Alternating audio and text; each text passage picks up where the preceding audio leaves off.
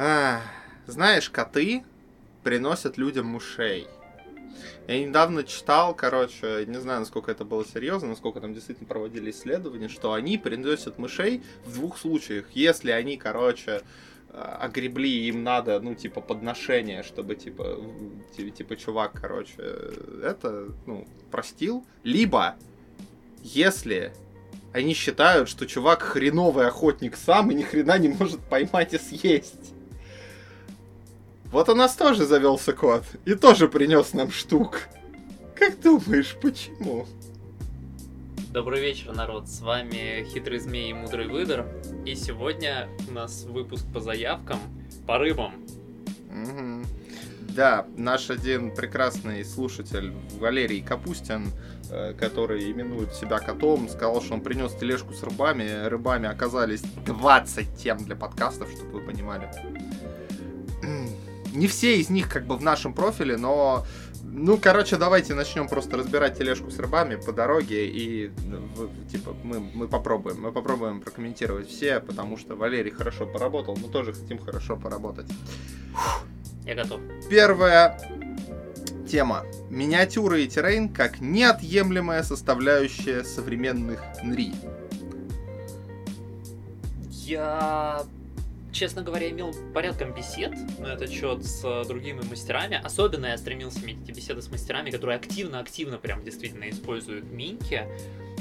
Ну, я заметил, чем дольше они ведут, тем больше они сходятся на том, что это дополнительная штука.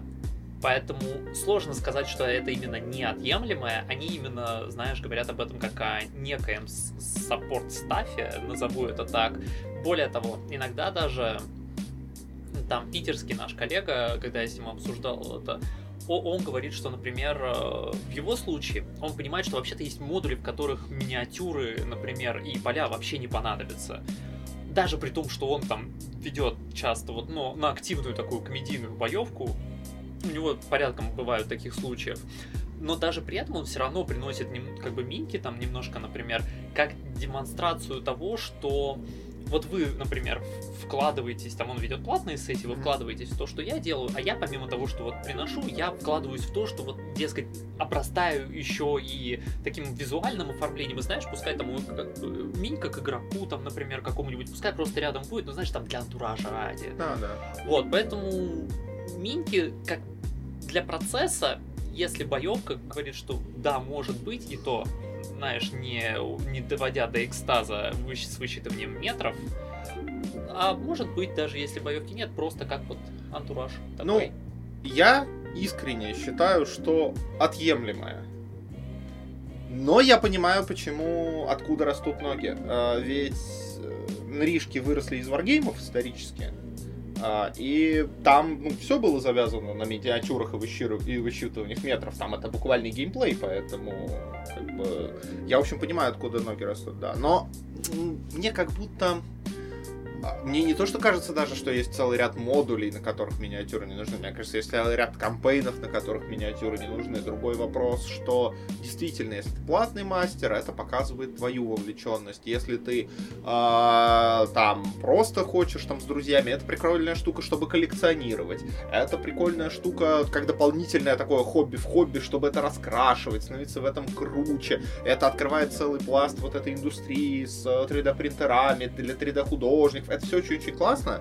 Но вообще-то я, кстати, как-то столкнулся с историей, как э, миниатюры помешали мастеру э, адекватно продолжить историю. Расскажи. А, моя подруга вела модуль по Ведьмаку, и ее э, ее игроки пошли не туда, куда она ожидала. Ей пришлось их сначала задержать, а потом скоро свернуть модуль, просто потому что у нее не было миник под то, куда они пошли в данный момент. Под монстров каких-то? Да. А Ведьмак, он же весь завязан на убийстве монстры, он весь про боевку, как бы там, что ты дашь, кроме этого. Он же практически как, как, как Shadowrun фэнтези.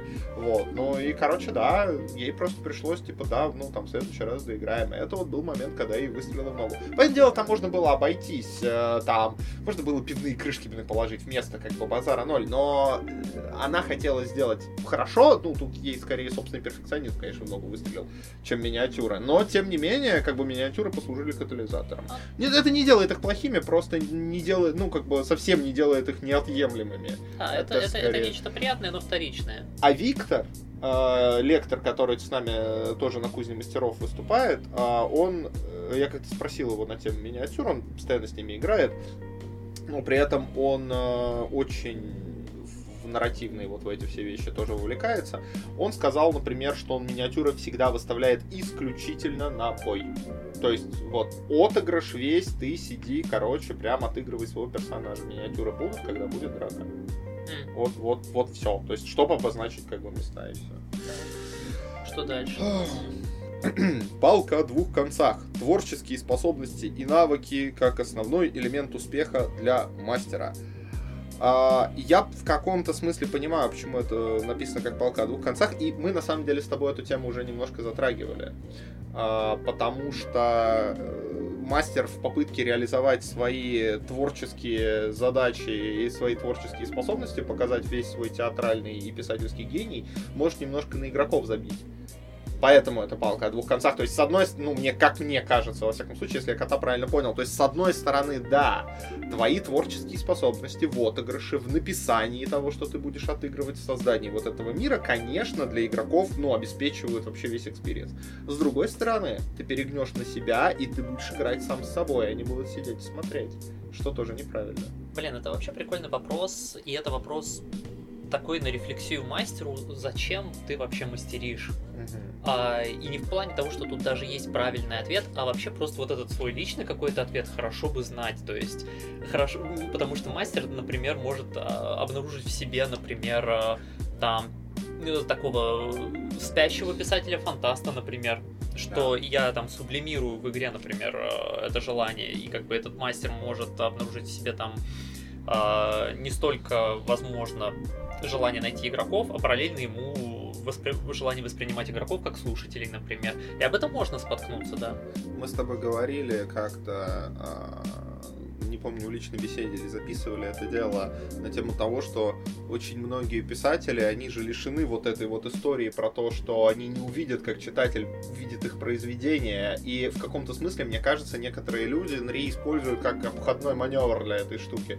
Я напишу что-то классное, что-то красивое, и люди, которые будут со мной за столом, как бы это увидят и восхитятся. И я тут абсолютно виновен, потому что у меня есть этот сантимент. С другой стороны, я очень хорошо держу баланс внутри, очень стараюсь держать этот баланс, чтобы все-таки не заваливать это в одиночную какую-то историю. Ну и потом я просто сосредотачиваюсь не на построении сюжетов, а на построении ворлдбилдинга, что мне тоже очень нравится, построение, построение мира, да, ага. Вот, короче, да, что мне тоже очень нравится, и поэтому игрока, игрокам прикольно, что они находятся в мире, в котором можно каждый камень перевернуть. Вот ты сказал держать баланс, я согласен, э, что держать баланс хорошо, но возвращаясь к, э, к моему тейку про рефлексию, для того, чтобы, в общем-то, да, держать баланс, нужно знать, что ты пытаешься убалансить как раз. Да? Поэтому, да, ну, здесь, честно, мне хотелось бы просто сказать из серии «Знай себя», и это, в общем-то, поможет тебе избежать ненужного конца палки. Да. Ну, эта проблема вряд ли будет у мастеров, которые, например, хотят... э, которые ка- ловят кайф именно от ведения, именно от experience а игроков. Эта проблема вряд ли будет у мастеров, которые э, больше заинтересованы в получении какого-то вот э, какой-то совместной истории, ну, в смысле, чтобы она была действительно живая. Э, как вот есть, знаешь, писатели, по-моему, их называют писатели-садовники, ну, как вот, ну, типа они посеяли семена и смотрят, как они прорастут. Не архитекторы, которые, типа, все заранее спланировали, осталось только расписать, а вот именно мы посеяли и смотрим, как зайдет. У таких не будет проблем, но у людей, которые реально реализуют через свои э, игры какой-то вот свой творческий потенциал из серии типа писательский там и так далее, да, вот у них может реально с этим быть проблема. И, и чем больше мы об этом говорим, тем больше я понимаю, что следующая тема вообще-то про то же самое практически, потому что она звучит как проблемы реализации авторских идей в процессе планирования и создания модуля. А, ну, собственно, отчасти вот эта проблема, что ты можешь свои идеи поставить выше experience а своих игроков, а тут должно быть, ну, что-то типа пополам. А второе, ну, как бы это в каком-то смысле может быть про рельсы. Ну, в смысле, если ты придумал какую-то прикольную идею, прикольный сюжет, который тебе очень нравится, а игроки вдруг пошли не туда, стали договариваться с главгадом и вообще как бы приняли другую сторону, вообще не пошли к сюжетным завязкам и так далее, то многие игроки ну, многие мастера, наоборот, они расстраиваются, они, да, пытаются их вернуть на эти рельсы. Ну, и в этом нет, наверное, ничего плохого, если вы договорились, что вы будете более-менее рельсово играть но мне кажется, что очень часто просто этого разговора нет до игры, и из-за этого это вызывает проблемы. Из серии «Я так задумал, я так все круто распланировал, а у меня, блин, живые люди за столом, а еще живой кубик, и вообще...» Поэтому, мне кажется, этот вопрос скорее про не совсем корректный подход к Нри ну, к написанию для Unreal? Вообще вопрос весьма открытый, потому что у меня другая ассоциация прошла абсолютно, потому что для меня проблема реализации авторской задумки, например, часто заключается в том, что задумка есть, и там у меня нет идеи вести, например, ее по рельсам, но как ее механически реализовать? Или какое исследование мне нужно провести для того, чтобы эта задумка была адекватна? Например, э, вот позаимствовал я концепцию патологика второго. Mm-hmm. Захотел чуму. Класс. А как реализовать чуму механически так, чтобы она при этом не была, знаешь, каким-то нагромождением вещей? Mm-hmm. И как бы была... И пришлось потратить некоторое время на чуть-чуть по поиграться с цифрами, как оно, ну там, плюс к тому, плюс к этому, там, броску или минус броску, а, не было, в принципе, таким нагроможденным процессом, но все равно была необходимость в нем. Или, допустим, а, если ты а, делаешь модуль, и у тебя вот есть очень там прям желание э, Игру престолов там какую-нибудь изобразить, или какую-нибудь торговую компанию, модуль про там договоренности, вот э, про, про торговую, построение торговых там маршрутов или местечковую торговлю. И желание есть, а допустим, ты как мастер вообще ноль, ну не знаешь ничего mm-hmm. про эти вещи. И в этом случае, как бы это уже тогда не вопрос механики, но тебе приходится исследовать, буквально как писателю, честно говоря, да? поступать, ты и лезешь в Google и такой, окей, как это было в таком-то времени, в таких-то местах, и накручиваешь себе просто для того, чтобы понимать, э, типа, концепция есть, а какую картинку игроку ты по итогу ты предъявишь. Вот. Поэтому для меня вот реализация авторской идеи зачастую заключается в том, э, ну, сложность, в, в том, что оно часто сопряжено с дополнительной работой некоторой. Ну, если перед тобой становится либо писательская задача, либо гейммастерская, ну, в смысле, как это называется, геймдизайнерская да, задача. Я, я их называю исследовательская или инженерная. Или инженерная, да, по сути. Ну, да, надо их как-то решить. Но, благо, слушай, материалов сейчас такая тонна. Единственная проблема, они все в основном на иностранных языках, конечно, да, но как большая часть на английском. Но, да. Вообще я получаю порядком удовольствие от этого процесса, поэтому мне, в общем-то, везет, когда речь заходит об этой штуке. Слушай, мне тоже, но у меня, э, почему у меня редко эта проблема встает? Я иду обычно от обратного. У меня процесс поиска всегда по дефолту включен, условно. То есть я постоянно смотрю какие-то документалки, какие-то лекции, какие-то статьи читаю. И я наоборот, и я натыкаюсь на какой-то процесс или на какую-то интересную идею, интересную концепцию. Концепция трансатлантической торговли 18 века. Я такой прикольно, хочу про это модуль сделать. И потом, ну, то есть, как бы, ну, ты понял, то есть передо мной часто встает инженерная задача, а вот писательская редко, потому что у меня наоборот этот Я прям так процесс. и представляю тебя, потирающего руки серии О, необузданная жестокость все это, в средневековой Англии. Такая пауза на подумать. Как интересно, как мои друзья бы в этом жили всем. Да, кто бы знал вообще. А, ну, слушай, все, все мы знаем, что их бы побили 18 полуросликов. Но, но не все знают за что. Я, мы потом расскажем народ эту забавно. А, так, следующая тема. Модуль как границы дозволенного. Или элементарная формула успеха для мастера и игроков. У меня так всегда проблема с, с элементарными формулами успеха. Они настолько ни хрена не работают обычно, потому что они вообще не учитывают А, половину Они всего. для всех и не для кого. Ам, блин, модуль как граница дозволенного меня немножко я немножко выпадаю, потому что есть игра, по, по- ну, в полевая ролевая игра по, по игре престолов, которая называется Граница дозволенного. Поэтому да. А я Да. выпадаю, потому что я не очень понимаю смысл, Смысл? слова границы в контексте Ну, в слова общем, модуль, Да.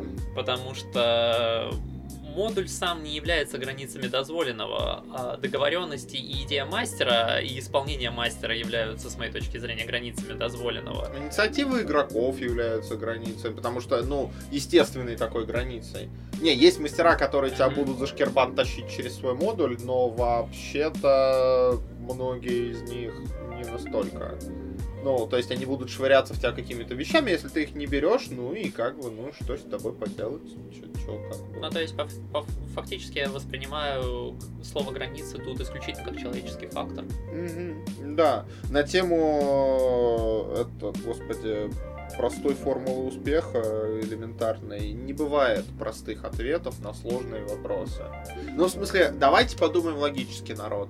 А, помимо того, что это игра, помимо того, что это кооперативный сторителлинг, это еще групповой проект. Ну, некоторые, да, давайте будем с разной степенью ответственности разных участников. И это уже означает, что простой формулы успеха здесь не будет, потому что здесь должны быть соблюдены очень-очень-очень-очень много всяких вещей. То есть э, утрясены все мотивации всех участников, степень их вклада, ну, правила. Опять же, здесь есть элемент рандома в этом, что вообще не делает это лучше, легче, поэтому мне кажется, тут любой, кто ищет простую формулу успеха в Unreal, будет очень жестко разочарован. Я оттол- хочу оттолкнуться от твоих слов, поднатужиться и все-таки дать максимально общее и простое, что я могу в этом смысле. И ты на самом деле уже это произнес.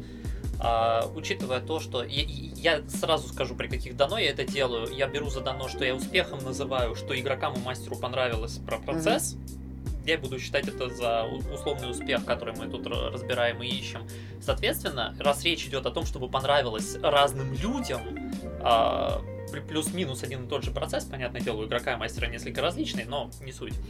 А, то здесь, да, я прихожу к тому, что ты как раз тоже озвучил в своем ответе, это то, что постарайтесь собрать людей, которые получают в рамках этой деятельности в данный момент удовольствие примерно от одного и того же. Как минимум. Да, это то, что наиболее увеличит ваши шансы на успех. Все остальное будет уже после этого. Да, там как бы есть ваши там таланты, как и как мастера, и как игрока. Все это в сущности повлияет, но прежде всего залог успеха будет в том, чтобы у вас за столом сидели люди с хотя бы приблизительно одной и той же идеей о том, что вы сейчас делать будете. Ну и плюс э, я не буду оригинальным здесь, я скажу искренний интерес всех участников и э, набивание шишек. Делать, делать, ошибаться, делать еще, делать по-другому, ошибаться и продолжать, как бы. Ну, что тут по-другому скажешь? И все, ну. Что поделать, такая, так, такая работа. А это именно работа. Ну, если для мастера, во всяком случае. Э, так, Пятое. Альтернативные пути развития гейммастера в современных условиях. Любые. Ну, вот серьезно, куда не плюнь. А, я даже думаю статью написать об этом тоже. а, на тему, э, как свое образование, какое бы на первый взгляд далекое оно не было от того, что ты делаешь в этом в ты можешь его реально использовать в этом. Потому что если ты как бы не забил на него, если ты действительно там изучал какие-то вещи, понял какие-то вещи, то изучай что угодно. Серьезно, я на настолько разные вещи там смотрю, читаю и так далее, и все это можно использовать. На эту мельницу, чем она прекрасна, а на нее можно вкинуть что угодно. Медицинское образование, архитектурное, психологическое, историческое, литературное, уж куда только не Экономическое, инженерное, экономическое, политтехнолог, я не знаю, блин, ведущий нахрен новостей. Все слова. Вот, то есть, ну, серьезно, куда угодно, что угодно можно притащить за стол. А вопрос только в том, а, что ты ведешь, есть ли там подходящее место в конкретно твоем сейчас творчестве для этого. Но вообще-то, если посидеть и подумать, как правило, есть. Просто люди по какой-то причине об этом не задумываются. Знаешь, э, вообще кажется, что люди об этом думают немножко фрагментарно. Ну, то есть, э, как я хорош вот в чем-то, я как будто вот этот свой опыт из этой сферы жизни не распространяю на все остальные. Ну, то есть не пытаюсь опыт оттуда использовать. И я понимаю, откуда ноги у этого растут. Изолированные, изолированная компетенция в чем-то одном может помочь. Например, может помочь в борьбе с профдеформацией. Ну, то есть ты не тащишь оттуда в другие сферы жизни, соответственно, профдеформация будет меньше. Ну, простой пример это Э, психолог, который, да, не видит все сквозь призму проблемы и анализа человека напротив него. Важно, важно. С другой стороны, я как психолог знаю многое о характерах, о том, как работает личность, о том, как она развивается, о том, э, какую функцию имеет и от чего зависит и так далее. И я могу это использовать в своем творчестве. Я могу это использовать не только в своем творчестве, я могу это использовать в наблюдении за самим собой, при том, что терапия самого себя не работает, но хотя бы там в каком-то понимании себя как человека.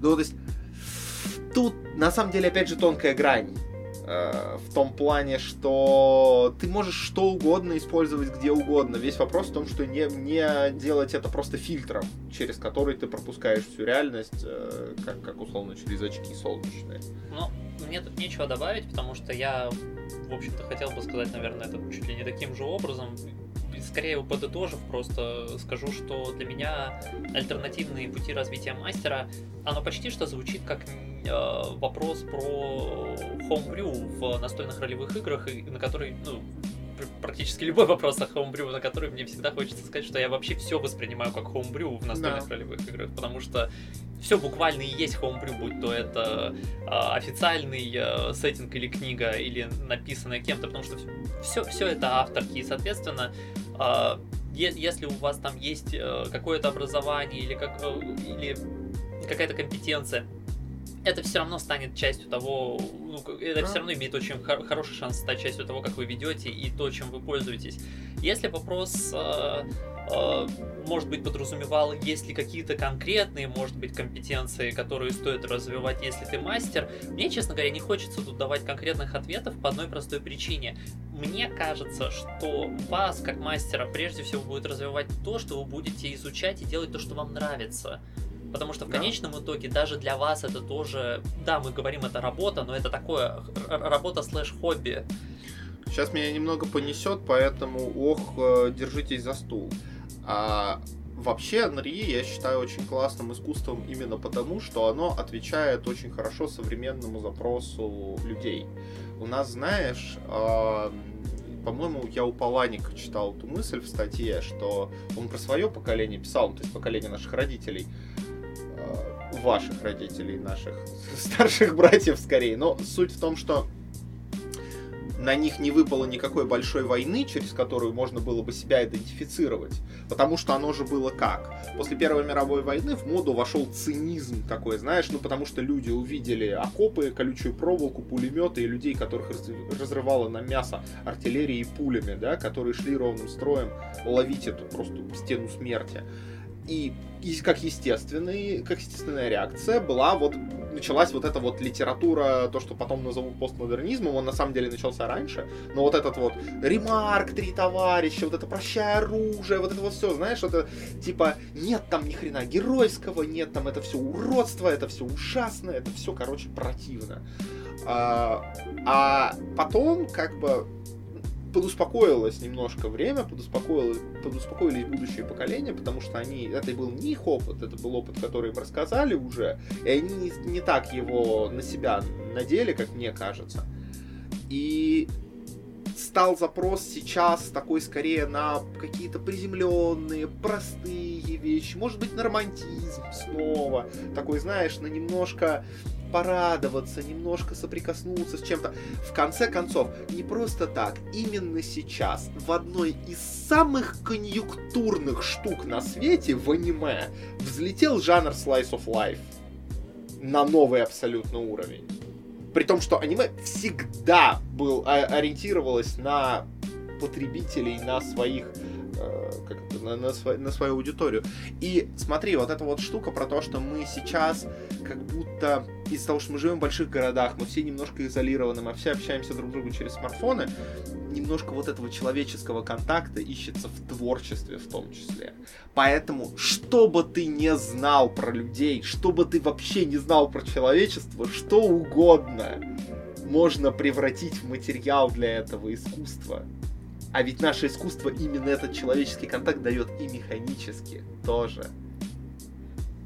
Добавлю только к примеру, который ты привел про аниме Slice of Life. В подтверждение твоих слов, э, одна из э, ответвлений вот этого Slice of Life, вот этот вот про попаданца в жанр. Да, да, да. Потому что фактически что такое сюжет про попаданца? Мы берем человека с какой-то конкретной компетенцией и отправляем его, гру- грубо говоря, в настольную ролевую игру, мы отправляем его в какой-то фэнтезийный сеттинг или э, как бы наоборот там из некого там фэнтезийного или прошлого сеттинга отправляем в современность. И как бы да, вот в общем-то происходит практически настолка на экране. Да. Поэтому да, я соглашусь. Тут, тут, и как бы поэтому мне хочется сказать, что любое знание ты можешь на это вкинуть. И опять же, я еще плейбэк театром занимаюсь, а он ровно про то же самое, он тоже про человеческий контакт, про простые истории, поэтому да, на это реально есть запрос, на это реально есть какой-то вот желание у людей простого и человеческого, поэтому, наверное, хочется ответить так, простите за лирическое отступление. Скирмиш Wargame. И зачем там гейммастер? Эм, я понятия не имею. Я играл в Wargame один раз очень давно и с тех пор. У меня э, можно, можно я, у меня есть ответ, зачем там Да. гейммастер. Кто-то должен знать все правила. Наверное, да. На, на кого-то нужно кинуть эту ответственность. Ну вот да, видимо, там судья нужен скорее. Более того, кто-то, кто-то должен огребать, если ты чем-то недоволен. Просто мастер, в моем понимании, просто из, ну, вот из самого названия мастер, он что-то мастерит условно, ну да, как бы это, что он что-то делает, как бы, мне кажется, в Wargame, а что он там делает? Ну вот раз что адвокатурой правил занимается, и все, в Нрита, там надо как бы мир оживить и раскрасить, там надо как-то вот, чтобы оно все смысл как-то делал, и персонажей отыграть, в Wargame-то это все не нужно, поэтому я даже не знаю, чему там, ну вот да, разве что с линейкой стоит и бьет ею людей, когда они по книжке что делают. Тут больше никакой функции придумать не могу. Что... Может, я не знаю, что про варгеймы. Вообще, у меня всегда было, э, было ощущение, что очень многие люди э, относятся к НРИ как к ответвлению варгеймов, что, на мой взгляд, не совсем не, совсем попадает в тему. Например, э, в западном комьюнити вообще это очень-очень строгое деление. То есть э, там разделяют э, tabletop RPGs и turn-based tactics. То есть, вот, ну, условно, XCOM подобный experience, да, вот это когда ты ходишь по клеточкам и стреляешь там с каким-то шансом, шанс как бы выражается кубиком. То есть это прям разные комьюнити там, буквально разные комьюнити. То есть это, ну, да, есть люди, которые в том и в том участвуют. И там, да, действительно, если на Reddit зайти, можно почитать, что люди, да, действительно оказывались за одним столом, не очень понимая, ну, как бы, Ну, желание друг друга, да, но это сопряжено, да, ну, как бы, опять же, мастер не провел какую-то работу до. Вот, но вообще-то это там прям разводится. И я, в общем, к этому вполне, с этим могу вполне согласиться, потому что это очень разные experience ы, очень разные, э, очень разная даже задача. Одно это логическая задача в антураже ну, какого-то военного столкновения, а второе это ролплей, поэтому ну, буквально разные штуки. Вот. Так, Седьмое. Всегда найдется друг, который испортит фото. Или системная проблема номер один в чужой монастырь со своим уставом. А, говорили много раз до этого, скажем еще раз. Да, про это был отдельный выпуск до. Собеседование. А, потому что, ну, тут никак без него не обойтись. Ну, нету двух людей, которые играют одинаково. Да, понятное дело, что есть, но как бы... Но вы поняли мысль. В смысле, что все хотят своего, все хотят каких-то оттенков, все хотят... э, в конце концов, удовольствие, блин, получить. Ну и человек, который придет со своим уставом, он не получит удовольствие. Есть целый пласт людей, которые получат удовольствие от самого конфликта. И это на самом деле проблема. Вот эти вот люди, которые приходят, ну, ко- которых, не знаю, острых ощущений не хватает, наверное, которые приходят просто буквально устроить конфликт. Им неважно, на какой почве, они действительно существуют, но их очень немного, и мне кажется, они в основном мамы, которые третируют детей по поводу того, что тебе надо жениться, тебе надо ребенка, тебе надо второго, тебе надо третьего, остановитесь, когда вам надоест. Вот, а им не надоест. Ну, то есть, мне кажется, что таких людей все-таки немного, но их будет собеседование, кстати, поймать. Не очень просто. Думаешь, потому что с одной стороны, мне как будто не хочется согласиться с тем, что собеседованием их поймать будет трудно, потому что, может быть, они зам- как-то замаскируют себя на собеседование, но зачастую даже после если они проходят это собеседование, вообще-то они обнаруживают себя относительно быстро. Да. Потому что есть в речи прям такие штуки, которые выдают, что человек не настроен с вами на диалог, а он настроен на провокацию. Ну, тут мы с тобой да. немножко все-таки имеем бэкграунд, который с людьми с актуализированной проблемой, поэтому, может быть, это не всем так очевидно. Но вообще от второй части спасает регламент, который установили, на все согласились. Просто достаешь регламент, говоришь, братан, ты на это согласился, вот теперь и соблюдай. Не хочешь это соблюдать, чувак, ты знаешь, где дверь, да, ты же сюда пришел. Выход, в общем. Да, поэтому ну, я не знаю, мне очень странно читать всегда про эти конфликты за столом, которые якобы на голубом глазу произошли, но это значит, что просто никакого диалога не было, как правило, вот и все. 8. Настольное послесловие. Метрики удовлетворения для мастера и игроков. Ну, а метрики это очень сложно, потому что ну, у каждого свое удовлетворение, каждый очень свои, э, ну, как сказать, свой кайф от этого ловит. Но послесловие очень важная и классная штука. А, я всегда делаю после кампейнов или после стендалон модулей после ваншотов всегда это важно, потому что последствия, потому что, а, ну, какой-то вот финальный пей-офф, да, эмоциональный я делаю обязательно. Тем более я пишу все в одну экосистему, следовательно, это будет потом иметь последствия, если эти же люди будут играть опять за моим столом или для других людей. Ну, то есть, да, я, я всегда делаю, это очень важно, вот этот вот финальный такой вот, финальная точка вишенка на торте, вот эта финальная точка очень важна. С послесловием я соглашусь, я тоже прибегаю к этому постоянно. А, ну, мы называем, по-моему, с тобой это fade-out такой, потому что это ос- а, особенно потому что часто финал продолжительного campaign а завершается некой кульминацией, даже если не боевой, то эмоциональный, так или иначе. И вот этот fade-out, помимо того, что он... Э, fade-out призван disperse нуть, прям рас, рассеять уже это напряжение, так, помочь норадреналинчику влиться в кровь, в общем-то. И да. действительно уже как бы там уже идет немножечко такой расслабон, немножечко такой выдох. Это помогает действительно поставить некоторую точку, потому что, ну, можно эмоционально в кульминации застрять, действительно. Можно, да. Поэтому э, э, это весьма важная часть тоже для меня процесса. На тему метрики, удовольствия, э, не про метрику скорее, а нечто личное. Uh, мне настолько нрав... нравится заниматься ворлдбилдингом, что ура связано во многом с тем, что я веду модули по Slice of Life, чему ворлдбилдинг ну, и помогает подробно и очень сильно но мне настолько нравится сам процесс, что я часто прихожу на игру довольный этой игрой еще до того, как она началась, потому что, потому что я уже получил в процессе некий пей от того, что, боже, как это было прикольно и интересно. А, что, кстати, помогает, э, знаешь, в моем вот этом любимом цикле сначала отдать игрокам порядком, и потом же еще от них и получить. Да. Как, как... Это помогает не зациклиться на своей идее, как раз возвращаясь да, к паре да, пунктов да, да. выше, да. А я скажу, что ну, ты сказал про метрики мастера, и тут я с тобой абсолютно согласен. Я тоже заранее сажусь довольным зачастую за стол, и как бы да, тут это не проблема. А если про игроков говорить и говорить именно про вот это вот послесловие, а если у них эмоции на лице, это вот твой, э, это твой индикатор. Они улыбаются, или они довольны, или у них такое, мы сделали.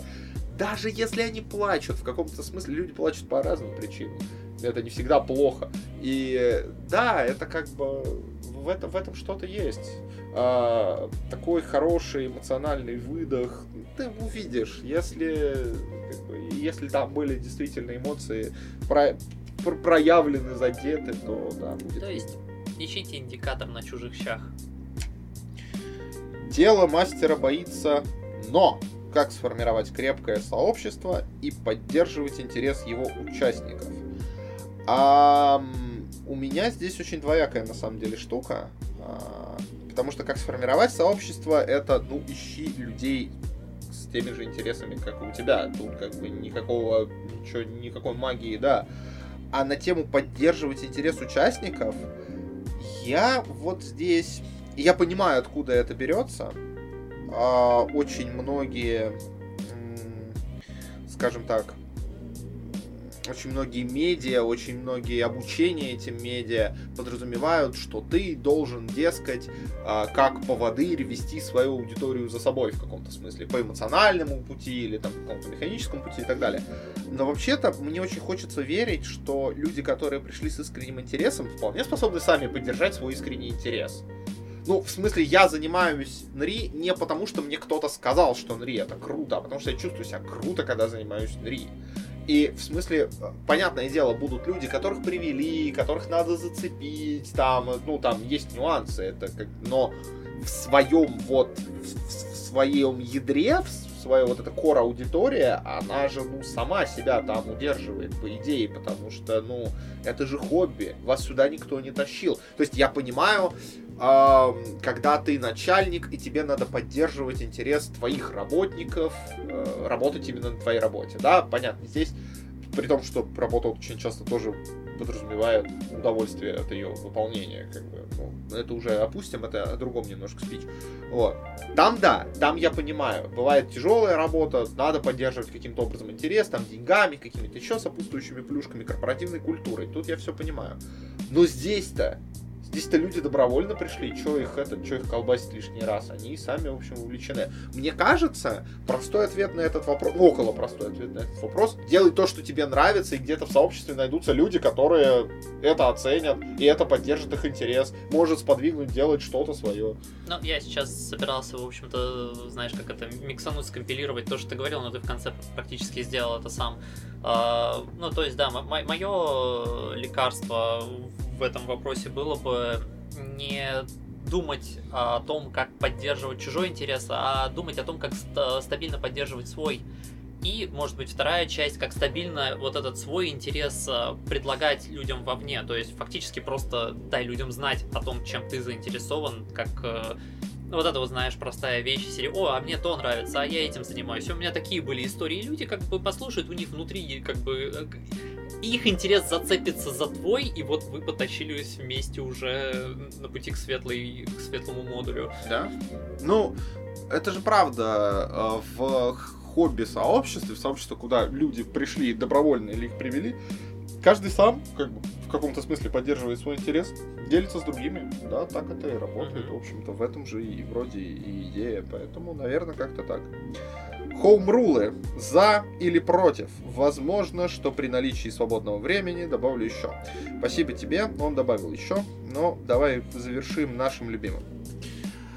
А, Давай я начну. Хумрулы за или против. А, у нас был выпуск, да, вторых стереотипов, а, где мы эту тему разбирали, но а, я хочу поднять скорее не вопрос хоумрулов, мы ко всему относимся как к хоумрулам, как бы у всего есть автор. Этот автор всегда человек или чат GPT, что еще хуже, поэтому... Вот, по поэтому, ну, ребят, давайте, будет, давайте будем честными. Это все авторское творчество. И я скорее хотел бы немножко поерничать, извините уж мое задорное сегодня настроение. Почему люди реально считают, что вещи, которые издало издательство, априори качественнее? Это какая-то такая, знаешь, э, детская совершенно штука. Большой дядя из корпорации сказал мне, как мне играть. Пожалуйста, огромная корпорация, скажи мне, как мне жить.